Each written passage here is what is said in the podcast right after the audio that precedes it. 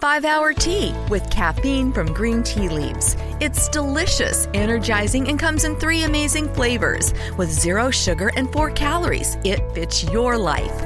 With its compact size and portability, it goes where you go to the campsite, the hiking trail, the beach without weighing you down. 5 Hour Tea, caffeine from green tea leaves. Release your natural side from the makers of 5 Hour Energy. For more information, visit 5hourenergy.com. Indeed.com.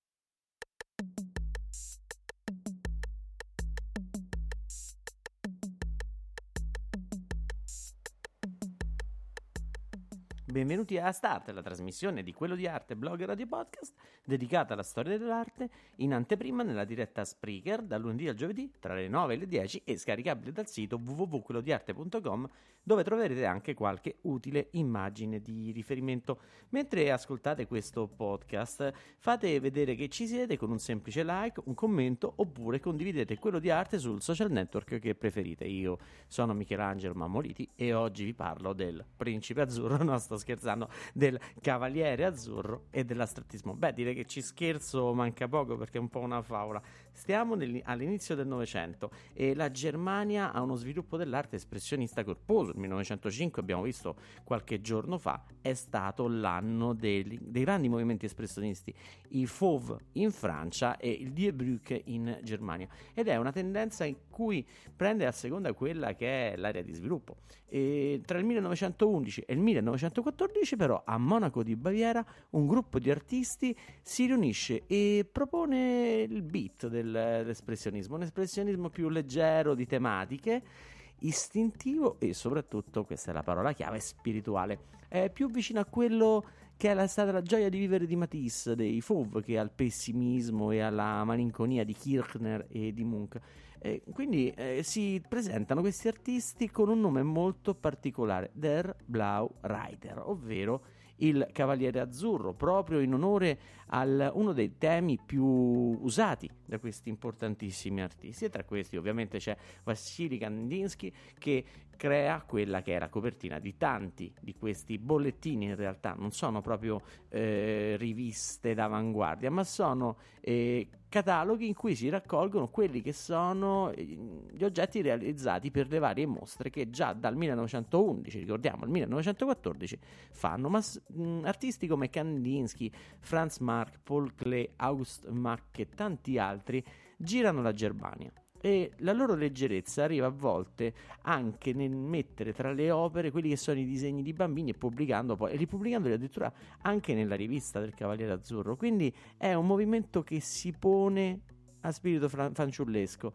e la cosa inizia a essere interessante anche quando vediamo le copertine. C'è qualcosa nel Cavaliere Azzurro che poi crescerà, è un embrione in questo momento ma quando inizia Kandinsky soprattutto a ragionare su alcune forme, poi gli va dietro eh, Paul Klee e Franz Marc, Marc addirittura, eh, beh, qui cambierà tutto e lo vedremo alla fine. Infatti, questa è la puntata che vi vuole raccontare come si trasforma il principe azzurro, Ups Verdon, il cavaliere azzurro, in astrattismo. Bene, vediamo intanto di chi stiamo parlando.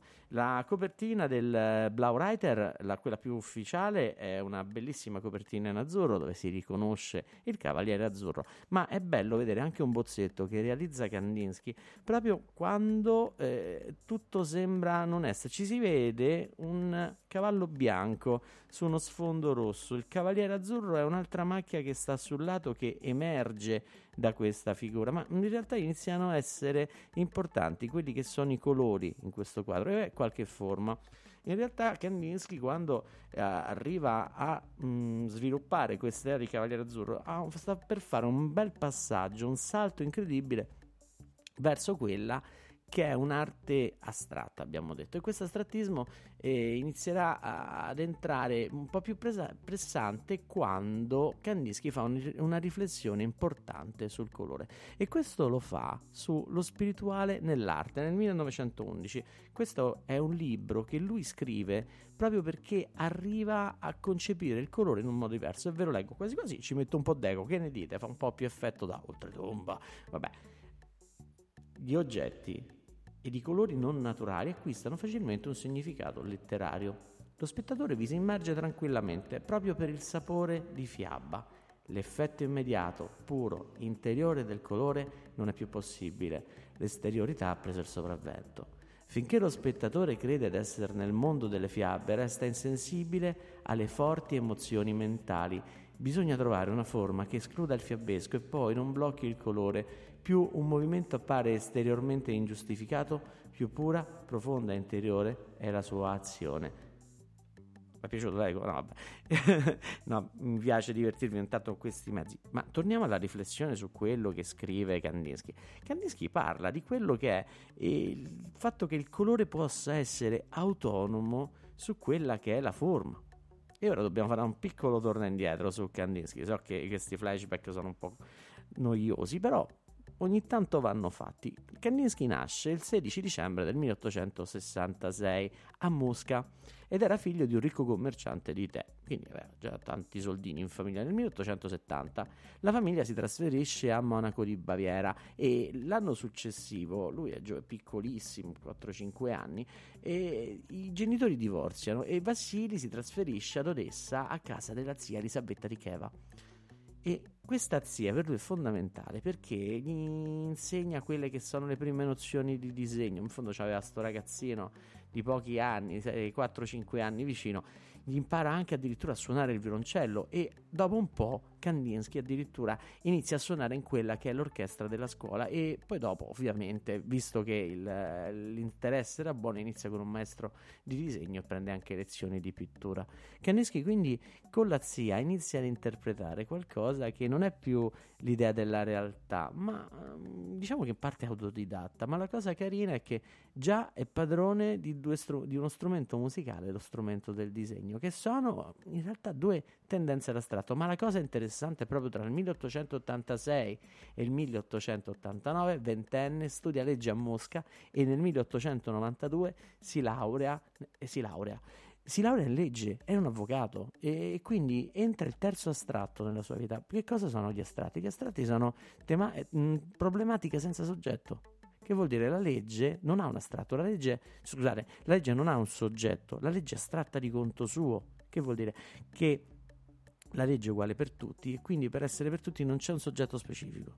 E nel momento in cui è un'astrazione dei comportamenti, Kandinsky entra nell'ottica di qualcosa che è privo di soggetto, così come la musica. La musica in realtà sono suoni, melodie, forme, ma anche se pensiamo alla primavera di Vivaldi e andiamo a cercare di, nella musica di vedere effettivamente eh, la primavera, non ce ne accorgiamo, è l'atmosfera della musica che ci crea quel senso di primavera. Ma se l'avesse intitolata Vivaldi, diciamo tipo una bella giornata frizzantina di estate, ci sarebbe stato ovviamente più bolso e inutile il titolo, però effettivamente avrebbe dato sortito la musica lo stesso effetto. Quindi l'astrazione è qualcosa che va oltre quella forma di cui parlava Kandinsky. Se vedo l'immagine del cavaliere e vedo i colori, l'immagine del cavaliere vince sul colore. E quindi, secondo lui, il ragionamento che fa è staccarsi da quell'immagine per far emergere poi la parte più bella, la parte più importante, che è il colore. Ecco che arriva a concepire il primo acquarella astratto. Stiamo nel 1910. Questo segue quella che è stata l'appartenenza a un gruppo che era NKVM, i nuovi artisti di Monaco, e che nel 1909 avevano fatto alla Galleria Tannheiser la prima esposizione e lui partecipa, solo che lui non gli basta. Nel 1910 si accorge che nel momento in cui stava dipingendo eh, il colore eh, che aveva sul foglio vicino dove stemperava gli acquerelli diventa molto, è molto più interessante del quadro che stava facendo. E quindi fa il primo acquarello astratto. Lo trova per caso, effettivamente. Colori e forme avevano una bellezza spiritua- spirituale proprio perché prive di forme e la carta è l'elemento unificante di quella che è la composizione, un qualcosa di talmente semplice e leggero, ma per Kandinsky diventa importante e questo è come lo dice. Oltretutto c'è un'altra esperienza importante e questa ve la voglio leggere. A Monaco, un giorno rimasi colpito da uno spettacolo inatteso. Proprio quando stavo tornando dal mio studio il sole tramontava. Tornavo dopo aver disegnato ed ero ancora tutto immerso nel mio lavoro quando, Aprendo la porta dello studio vidi davanti a me un quadro indescrivibilmente bello. All'inizio rimasi sbalordito, ma poi mi avvicinai a quel quadro enigmatico. assolutamente incomprensibile nel suo contenuto e fatto esclusivamente da macchie di colore, finalmente capii. Era un quadro che avevo dipinto io e che era stato appoggiato al cavalletto capovolto. Il giorno dopo tentai alla luce del sole di risuscitare la stessa impressione, ma non riuscì. Benché il quadro fosse ugualmente capovolto, distinguevo gli oggetti e mancava quella luce sottile del tramonto. Quel giorno però mi fu perfettamente chiaro che l'oggetto non aveva posto, anzi era dannoso ai miei quadri. Era il 1910. Kandinsky inizia a elaborare i suoi progetti. Nel 13 inizia a fare diverse composizioni, come la composizione numero 6, in cui vediamo i colori che si alternano sulla tela in un rapporto che sembra essere musicale, ma poi a un certo punto inizia ad appartenere, a un, inizia a entrare nella sua testa quella che, è, che, sono nuove teorie filosofiche, la teosofia. E diciamo che molti sono convinti che queste dottrine teosofiche entrino a determinare quello che è l'aspetto di ricerca spirituale nell'astrattismo, partendo dal, dal Blaurider per poi arrivare all'astrattismo vero e proprio. Kandinsky stesso cita Madame Blavatsky, fondatrice della Società Teosofica newyorchese, e diciamo che lui intratteneva anche rapporti con Rudolf Steiner, che era il segretario tedesco della Società Teosofica. Mm, Cosa significa essere teosofico? Significa inserire nei quadri quelli che sono elementi esoterici, nonché lo studio di diverse religioni, eh, in particolare quelle orientali, e cercare di giungere a una verità assoluta che è quella data dall'intuizione. L'intuizione te lo può dare soltanto il colore privo di forme. Ecco che eh, Kandinsky considera questo modo e già nel 26 pubblica un libro importante punto, linea, superficie. Nel 26 è proprio nel pieno della sua esperienza come insegnante di decorazione morale al Bauhaus, che era fondata cento anni fa e poi ne parleremo di questo da Walter Gropius a Dessau e poi che mm, si sposta da Weimar e tutto il resto. Però diciamo che lui è nel pieno dell'attività di docente di, di composizione, di decorazione morale e quindi lui inizia a teorizzare, a affermare su carta quelli che sono poi tutti i suoi esperimenti. L'importante è perché pubblica un libro, è fondamentale. Punto, linea, superficie. Un libro squisitamente tecnico. Se lo vogliamo confrontare col primo libro che scrive nel 1911, che è Über das Geistige in der Kunst, ovvero dello spirituale nell'arte, Kandinsky racconta quella che è un racconto, una narrazione del colore e a, a, filtra attraverso quello che è il testo anche l'emozione del vedere. Ma punto linea superficie è un libro squisitamente tecnico e veramente è il punto di partenza di quella che forse sarà la grafica moderna, proprio perché inizia a considerare forme e colori alla stregua di quelle che sono le note musicali, ovvero la base della musica stessa, la base dell'immagine visiva. E quindi inizia a irrigidire il suo segno. Fa ecco, però fermiamoci un attimo e vediamo che stanno facendo gli altri, gli altri astrattisti, o meglio, gli altri appartenenti del Blau Reiter. Nel 1912 Franz Marc dipinge, vi ho messo sul sito, anzi vi ricordo che tutte le immagini di cui parliamo sono sul sito www.quellodiarte.com e sotto trovate quello che è il link alla pagina dedicata proprio a questa puntata e potete vedere le immagini di cui vi parlo. Franz Marc eh, dipinge il cervo nel giardino del convento. È ancora un quadro che ha quel sapore del Blaureiter. Eh, aveva fatto già qualcosa prima con quelli che erano i grandi cavalli azzurri, dove trasfigura i cavalli in cerchi, in linee geometriche, facendo perdere quello che era eh, la forma del cavallo per arrivare a quella che è la modulazione delle forme. Quindi già anche Mark inizia a pensarla in termini astratto. Nel cervo e eh, nel giardino del convento, lui però assomma qualche altra cosa. Stiamo nel 1912. Sono quelle che vediamo in Franz Mark a questo punto sono nuove linee e delle linee che sembrano un incrocio esatto tra quella che è l'arte del cubismo che tende a rompere i piani, a dare più visioni dello stesso soggetto, ma dall'altra parte le stesse linee dinamiche che vediamo nella pittura futurista di Boccioni, soprattutto in quello che è il ciclo bellissimo degli stati d'animo, dove nella seconda serie vediamo anche una sorta di prospettiva che potrebbe essere molto simile a questo. Il cervo si nota, sta al centro, si vede il musetto con delle macchiette che ricordano ovviamente il suo manto, ma intorno tutte le linee iniziano a essere a metà tra tra dinamiche e linee di rappresentazione di piani diversi. Si sta spostando Franz Marc, si sta spostando verso un astrattismo e quindi verso la perdita esatta del soggetto. I cubisti abbiamo detto la volta scorsa torneranno indietro. Invece Marc inizia a ragionare su queste forme. Ora la stessa cosa gli va dietro anche Auguste Macke. Vi ho messo l'immagine dell'equilibrista. Questa immagine, se voi escludete i soggetti perché ovviamente li riconoscete coi vostri occhi, vi accorgerete però che sono forme geometriche pure. Quindi è come se lui passasse da quella che è un'immagine reale e la va a sintetizzare in un'immagine astratta. Ovviamente è importante la composizione, è importante vedere queste linee che si strutturano sulla scena in verticale, in diagonale, l'asta per esempio dell'equilibrista che eh, diventa una linea diagonale nel quadro importante, discendente, però comunque importante. E poi tutti i colori si vanno a semplificare, quasi come fosse un macchiaiolo eh, astratto, si vanno a semplificare in forme geometriche pulite che non hanno più né il sapore della ricerca della luce, nemmeno quello che potrebbe essere un'attenzione a quello che è il dettaglio. Quindi sono forme pure che si stanno componendo nello spazio e ovviamente la chiosa la riporta Kandinsky nella composizione numero 8 che ho messo oppure in giallo, rosso e blu. Queste due opere e in ogni caso spiegano quello che scrive Kandinsky proprio in punto linea superficie.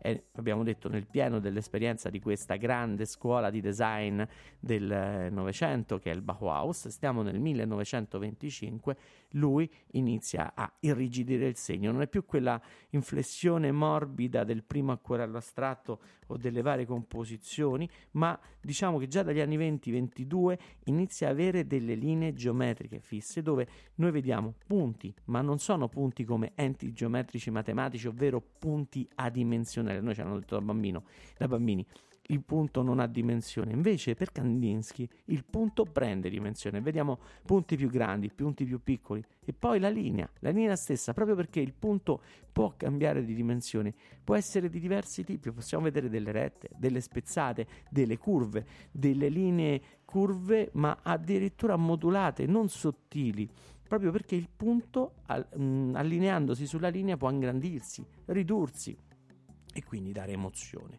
Infine c'è il terzo ente importante della, dell'arte di Kandinsky che è la superficie. Le superfici anche qui possono variare di forma, dimensione, colore e ognuno di questo lui poi scriverà quello che è il significato specifico in punto, linea, superficie. Forse è il caso che un giorno ci facciamo una bella rilettura insieme dei passi più importanti. Quasi quasi, ve lo prometto, prima o poi lo faccio.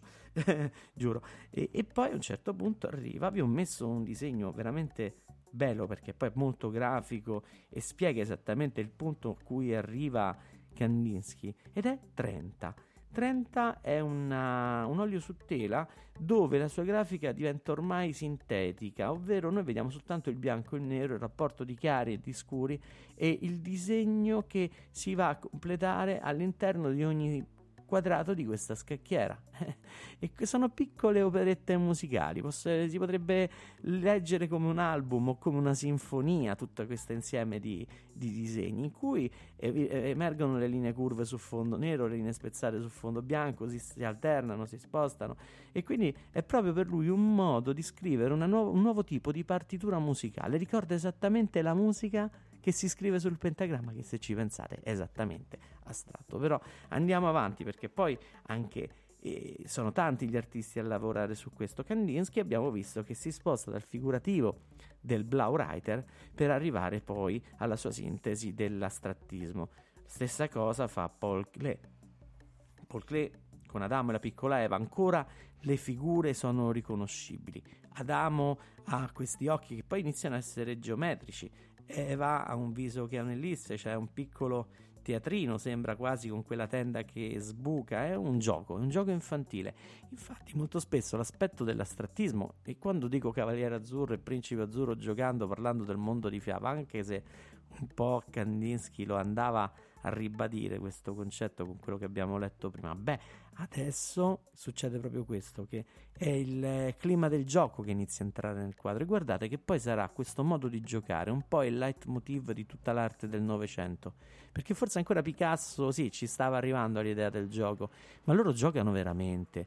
E forse questa origine russa di Kandinsky, ma in Germania dove la fiaba è veramente strutturale nella cultura di, di, questi paesi, beh, a un certo punto si inizia a intravedere in questo modo di dipingere. Immaginate anche Chagall, per esempio. Stiamo là e quindi a un certo punto andiamo avanti. Polfedala, Adamo Piccoleva inizia a sintetizzare, per esempio in cupole bianche e rosse, aveva già poco prima iniziato a ridurre alla semplicità un paesaggio, quasi a ricordare quello che farà più avanti Mondrian, con linee verticali, orizzontali. Ovviamente ci sono le cupole che eh, inquadrano la scena, ma poi ecco il passaggio nei monumenti a G. Monumenti a G ormai non si riconosce più un paesaggio, è un paesaggio ideale di quello che potrebbe essere la piana di Giza dove ci sono le piramidi. Le piramidi sono due piccole linee, manco tre, eh, allineate, anzi una sopra l'altra, che spezzano queste linee orizzontali, ma ormai Klee ha fatto un passaggio ed è quello proprio di partire dalla figura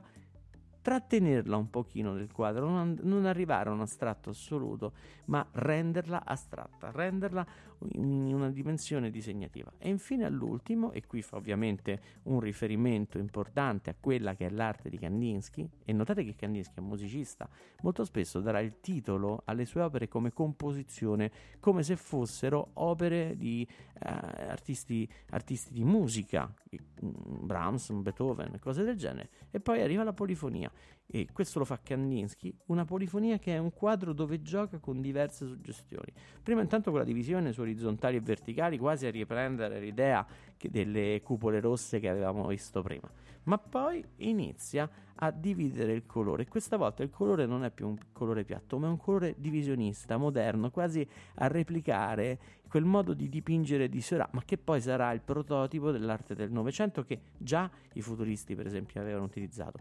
l'immagine di questi punti che poi generano colore accostati di primari e secondari, di complementari e tutto il resto, dà un grande senso di luminosità a questa tecnica pittorica.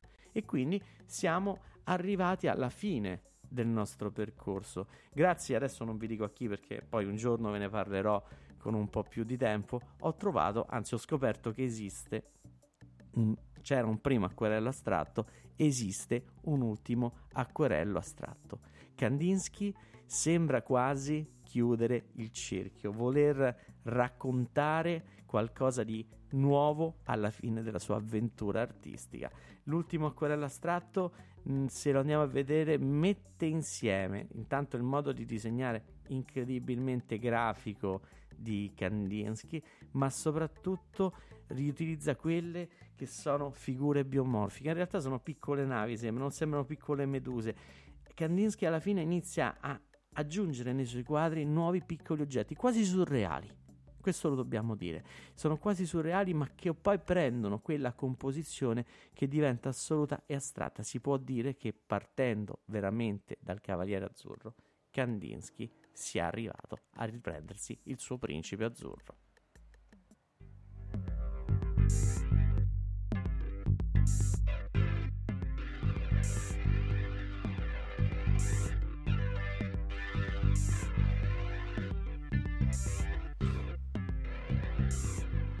Avete ascoltato Start, vi ricordo che questa puntata la potete trovare in podcast su Spreaker, iTunes, Spotify, SoundCloud e sul canale YouTube di Quello di Arte. Inoltre sul sito www.quellodiarte.com troverete anche le immagini di riferimento. Se avete ascoltato questo podcast e se vi è piaciuto, se avete qualche curiosità o se desiderate approfondire un argomento, mettete un like o lasciate un commento qua sotto oppure cercate Quello di Arte su YouTube, Twitter, Facebook e Instagram. Alla prossima volta e ricordate che l'arte si vede, si ascolta, ma soprattutto si sente.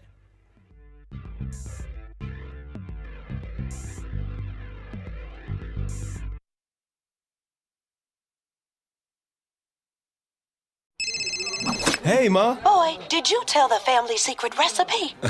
what? McDonald's has Old Bay tartar sauce on their filet of fish now. I told you to keep Old Bay between us. It wasn't me. Ma, I pinky promised. Mm-hmm. Secret's out. That Old Bay flavor you know meets the filet of fish you love. Mix and match two for $5 with the original filet of fish or tasty Old Bay tartar sauce. Only at McDonald's. Prices and participation may vary. Cannot be combined with any other offer or combo meal. Limited time only. Single item at regular price. 5 Hour Tea with caffeine from green tea leaves. It's delicious, energizing, and comes in three amazing flavors. With zero sugar and four calories, it fits your life. With its compact size and portability, it goes where you go to the campsite, the hiking trail, the beach without weighing you down. 5 Hour Tea, caffeine from green tea leaves. Release your natural side from the makers of 5 Hour Energy. For more information, visit 5hourenergy.com.